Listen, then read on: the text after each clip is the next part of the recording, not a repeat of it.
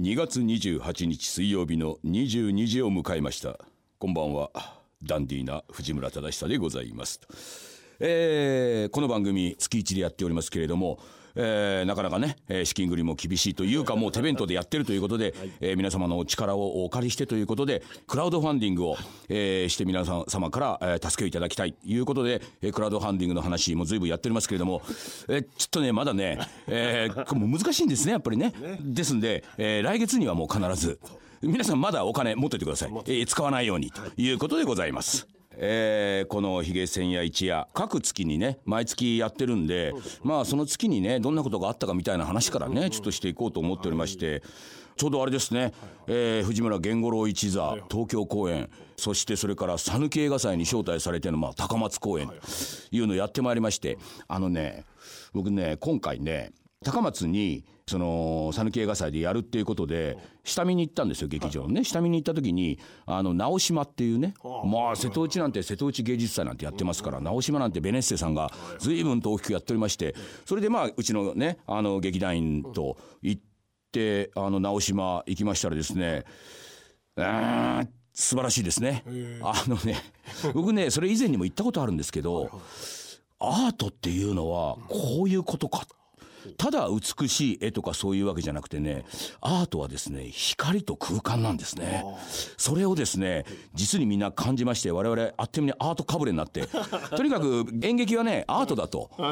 いうことで光とそして空間を使おうってことでうちあの舞台美術専門なんていないんですよ。金なんかないですからねそこら辺の寄り集まりですから。誰もそれでもまあ全員で考えまして舞台美術も自分たちで手作りをしてなんとか今回ねなんとなくアートっぽくなったのではないかとあの見に来た人は分かりますけれどもね、あの時代劇をやりつつ、真ん中にですね女性が2人ダンサーで出てくるんですけど、あのおっぱい出てるんですよ。あの先っちょ出てないですけど、黒羽さゆりっていうのが演出を一応やってるんですけどね、僕親分って言われてるんですか親分、あの出しますから。出していかないとダメですからアートですからって言いましてね。いや本当これ作り物じゃないかってみんな思ってたんですけど生もの出てるんですよ。乳首は出てないですけどね。いやそこら辺も含めて時代劇とおっぱいってどうだと思いましたけど見事にこうアートっぽくいきましてですね。いやこれは見た人はなんだこれと思ったでしょうが、まあ、なかなか我々は今回やりたかったことに近づいたんじゃないのかなみたいなねことがありまして。であの讃岐映画祭、えー、今年も行ってまいりまして。映画祭行った時にね、駅の近くにまあ宿まで歩いて行く途中にやっぱね高松行ったらうどんじゃないですか、でうどん屋一軒寄ったんですよ、まあセリフのうどん屋ですけども。そしたらあの向こうのうどん屋閉まるの早いですからね。もう3時4時ぐらいにはもう昼終わったらもう閉店みたいな。僕行ったのも多分3時ぐらい。行って、はい、でまあ僕のほかに一人お客さんいたんですけれどもそのお客さんも終わっちゃって僕だけになったんです。でそしたらあのセルフで注文する時にですね「あの天ぷら好きなだけ取ってってください」って言われましてゴロロと思ったら「いやもうこれで店終わりなんでねあのよければ天ぷら食い放題で」って言ってそんな食えねえよと思いましたけどもまあゲソとちくわかなんかとね柏かなんかの天ぷらもらって食っていいんですかなんて「いいですいいです」なんてね言ってその後食ってて「ありがとうございます」よかったらあの天ぷら持ってきませんか？なんつって。もうもうまあ残ってるんです、はい、いやいやそんなにって思いましたけどまあうちあのちょうど劇団のね連中も仕込みで来てたんで「いやいいですか」なんつってもらってっちゃって俺も両手に天ぷらさんざっぱらもらっちゃってもう三百何十円かのうどんで俺随分と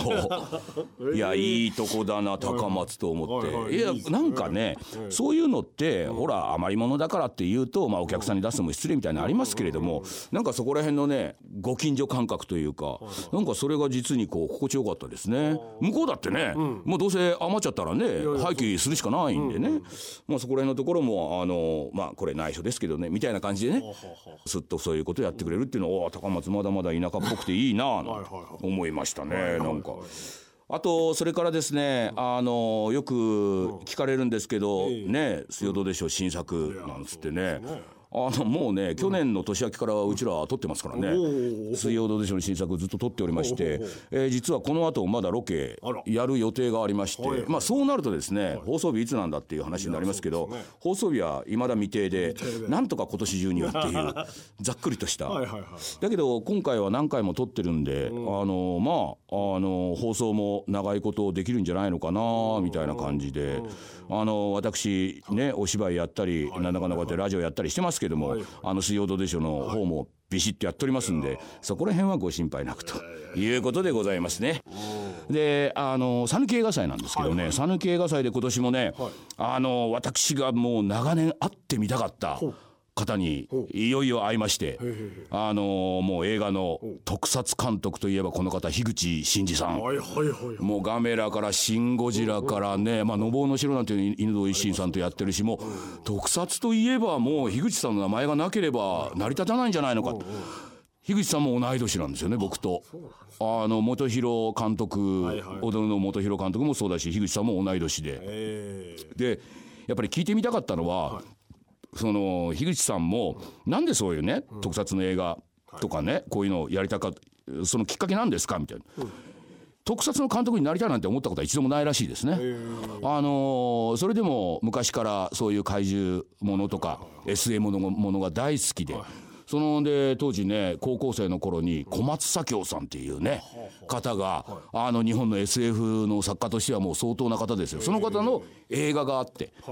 当時はね「スター・ウォーズ」とかねあんなのもすごい全盛の頃で。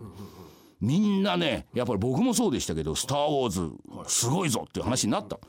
その中で樋口さんは日本の特撮っていうか SF だってすごいじゃないか。って言って小松左京さんの原作の映画がいよいよ作られるっていう話を聞いてその現場をどうしても自分は見に行きたい。っていうのでいろんなところのつてを頼んで高校生の時に見に行ったらしいんです。その現場に入り込んだらしいんです。もう見に行ったというよりも手伝いで入り込んで。それ以来入り込んで以来もまあおじさんの世界じゃないですか。おじさんの世界で高校生一人入ってていろいろ手伝いしてるとおじさん可愛がってくるらしいんですね意外とね。まあ樋口さんもいろいろちょこまかちょこまか使いっ走りでやってるうちに。でいろいろありましてまああのー若干の粗相をね、あの樋口さんしたらしくて、あのその時にまあ入っちゃったらしいんですね。その現場のあの特撮やのスタジオをやってる方の車の中で入っちゃったらしいんですね。いやこれなんとかね恩返しをしなきゃっていうか、それ以来も働いて返そうと思ってその粗相の分をね。でスタジオに通ってやってるうちにまああのスタジオの人もこれなんかね社員っていうかちゃんと彼のなんかあるか分かんないが保険だってあれだよ来てくれてるからっていうんで社員扱いみたいな感じでその撮影所の中に入ってっていうのでまあそれ以来ずっと続いちゃってるらしいんですよね。